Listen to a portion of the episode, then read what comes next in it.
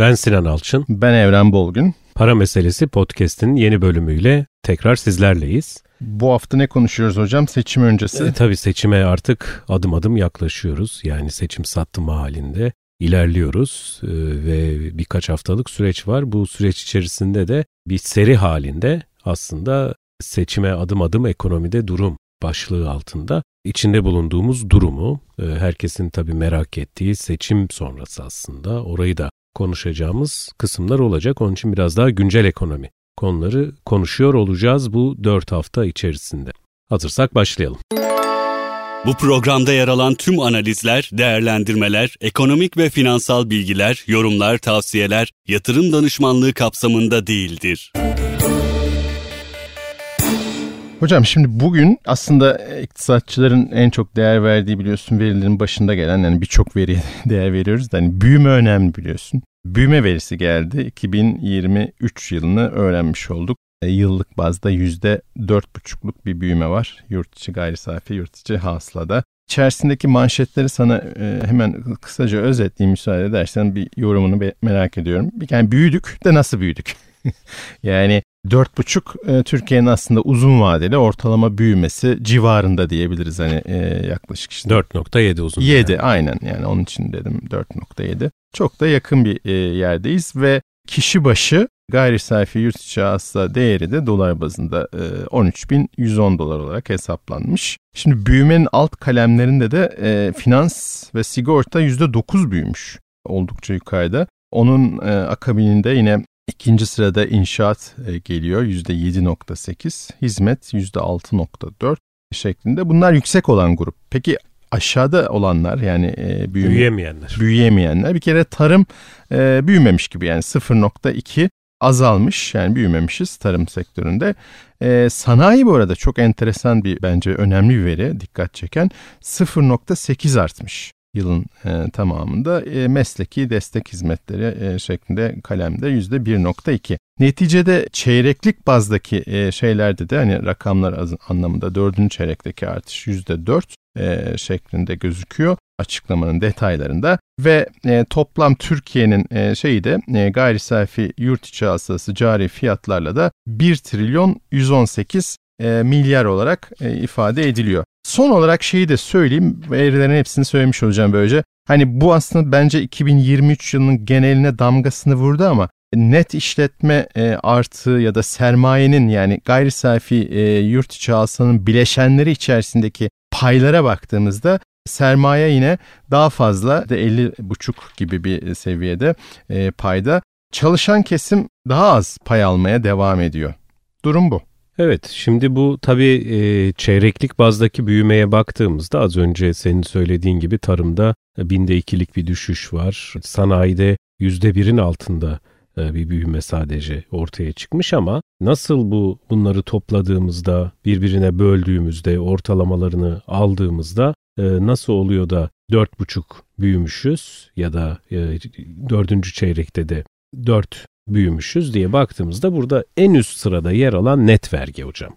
%13.3'lük bir artış karşımıza çıkıyor. Bu da aslında pastanın kısmen büyüdüğünü fakat bu büyüme içerisinde sanayinin ve tarımın çok geride kaldığı ve pastayı da esas itibariyle bir anlamda devletin aldığı bir durum gösteriyor. Bu özellikle genel seçim sonrasındaki vergi artışları yani KDV, ÖTV artışı, motorlu taşıtlar vergisindeki çoklu alım e, dikkate alındığında böyle bir tablo var. Tabii 2024 yılı sonunda ne olacak bu tablo değişir mi ne kadar değişir dersek açık söylemek gerekirse yerel seçim sonrasında işte yeniden motorlu taşıtlar vergisinde bir tekrar, KDV'de KDV 24 civarı bir ortalamaya doğru e, yükseliş yönünde de e, birkaç gündür ekonomi basınında da konuşulan konular var. Bu tabii e, 2024 yılında da aslında devletin büyük bir rader olmaya devam ettiği bir tablo ortaya çıkartacak gibi duruyor. Çalışanlarla ilgili yaptığım vurgu da önemli. Burada tabii özellikle son yeni değil bu son 4 yıl içerisinde çalışanların milli gelirden almış oldukları pay eriyor. Bu baktığımızda mesela bir önceki çeyrekte yani 3. çeyrekte hafif bir yatay seyir vardı. %32'ye çıkmıştı çalışanların milli gelirden aldığı pay. Bu mesela 4 yıl önce %36'lar civarındaydı. E, fakat bu dördüncü çeyrekte, üçüncü çeyrekten farklı olarak %29.7'ye düşmüş. Yani %30'un da altına düşmüş çalışanların milli gelirden aldığı pay. Öyleyse şöyle gruplayacak olursak demek ki çalışanlardan biraz daha sermaye sahiplerine genel anlamda da baktığımızda aslında yurttaşlardan devlete doğru bir katma değer transferi ortaya çıkmış gibi gözüküyor yani büyüme bir, rakamlarında. E, aslında şey yani kaliteli bir hemen tabii bakan açıklama yaptı ben onu dinleme fırsatım oldu bugün öğleden önce de. Yani büyümenin e, şeyleri parçalarına baktığımızda hani böyle bir dengeli istikrarlı bir büyüme yine gözükmüyor. Yani burada bence sanayi tarafı çok önemli yani 2023 yılını %1'in altında bir büyümeyle kapatmış olması sanayi tarafının.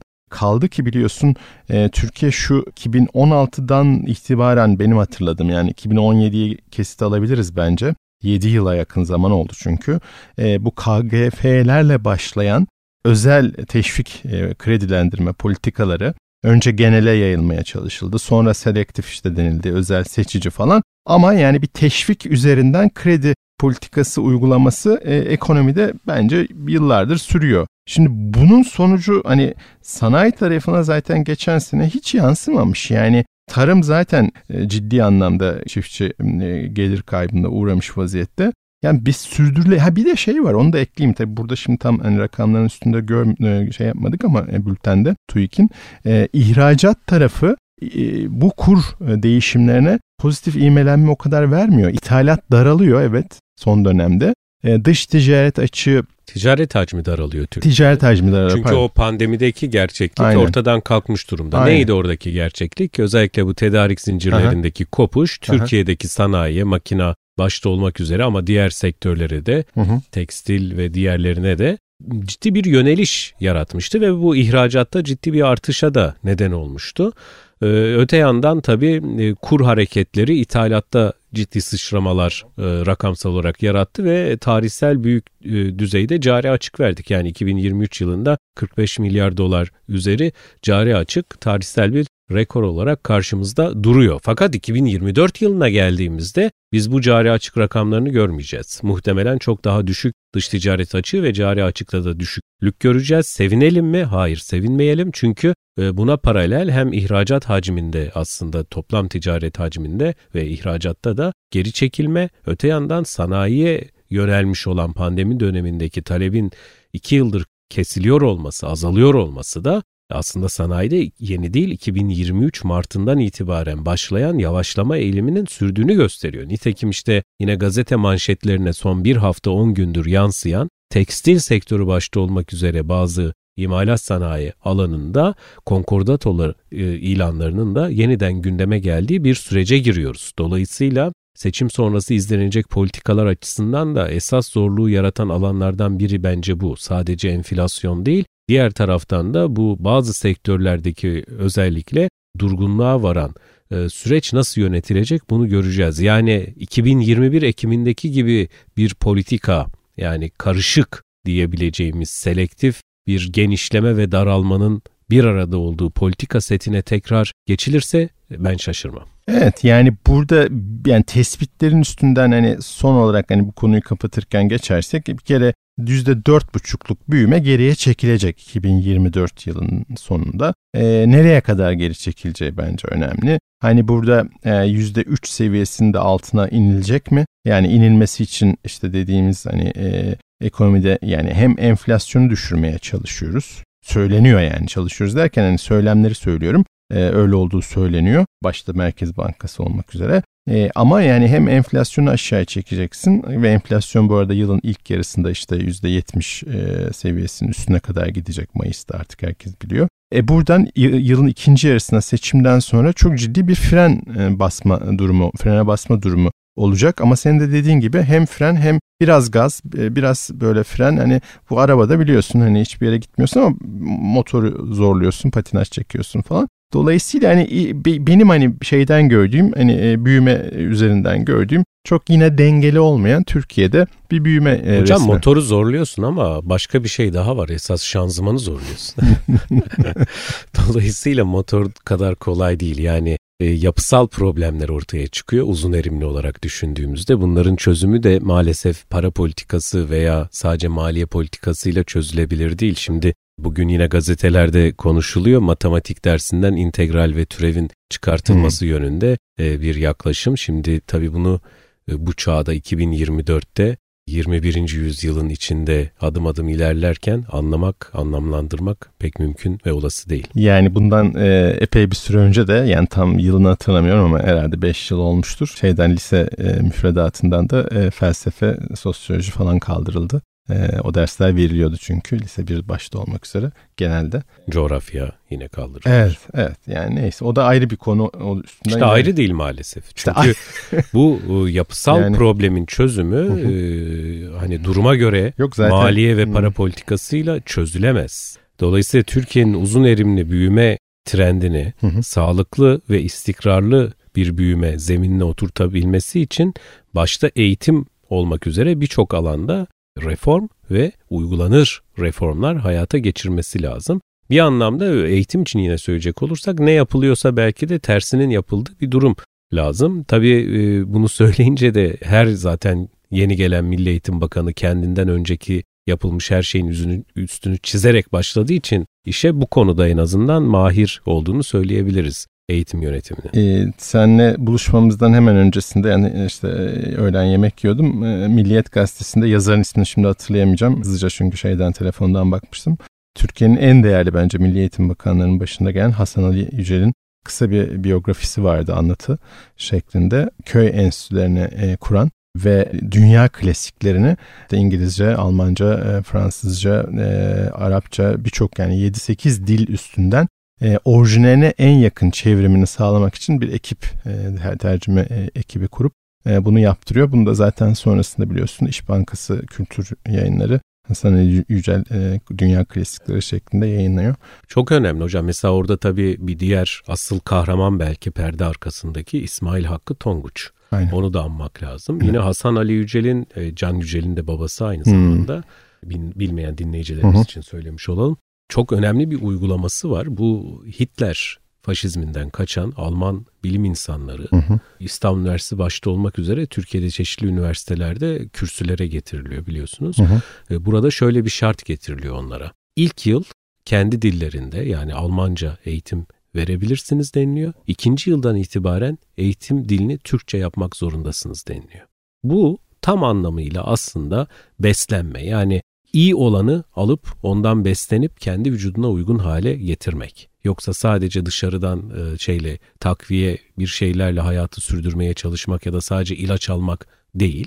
Dolayısıyla böyle bakmak gerekiyor. Yani bu topraktan beslenmek ve gerçekten yaparak öğrenmenin yolunu açacak biçimde hareket etmek. Bunun için eleştirel düşünceden kaçmamak. Herkesin tabii ki çok farklı siyasi görüşü olabilir, dünyaya ilişkin görüşü olabilir, olmalı da zaten. Ama tamamında eleştirel mesafenin korunması gerekiyor. Bu da eğitimden geçiyor. Yani bu de, hakikaten Cumhuriyet'in ilk kuruluş yıllarında yaşananları tekrar hani e, hatırlamakta yarar var en azından Türkiye'nin e, geçmiş tarihi açısından. Biz şimdi ekonomiye geri dönersek şöyle bir şey var hocam. Yani veriler seçim öncesinde tabii e, ilginç bir noktaya doğru gidiyor. Ben sana hani hızlıca bir e, yine e, şey yapayım. Potpourri gibi olacak ama yani Merkez Bankası'nın döviz rezervleri yine azalmaya başladı hocam. Yani son e, iki ay gibi hani hocam. ne veriler abime ne vereyim yani şöyle hocam yani yine 10 milyar dolar azaldı Merkez Bankası döviz evet, rezervi evet.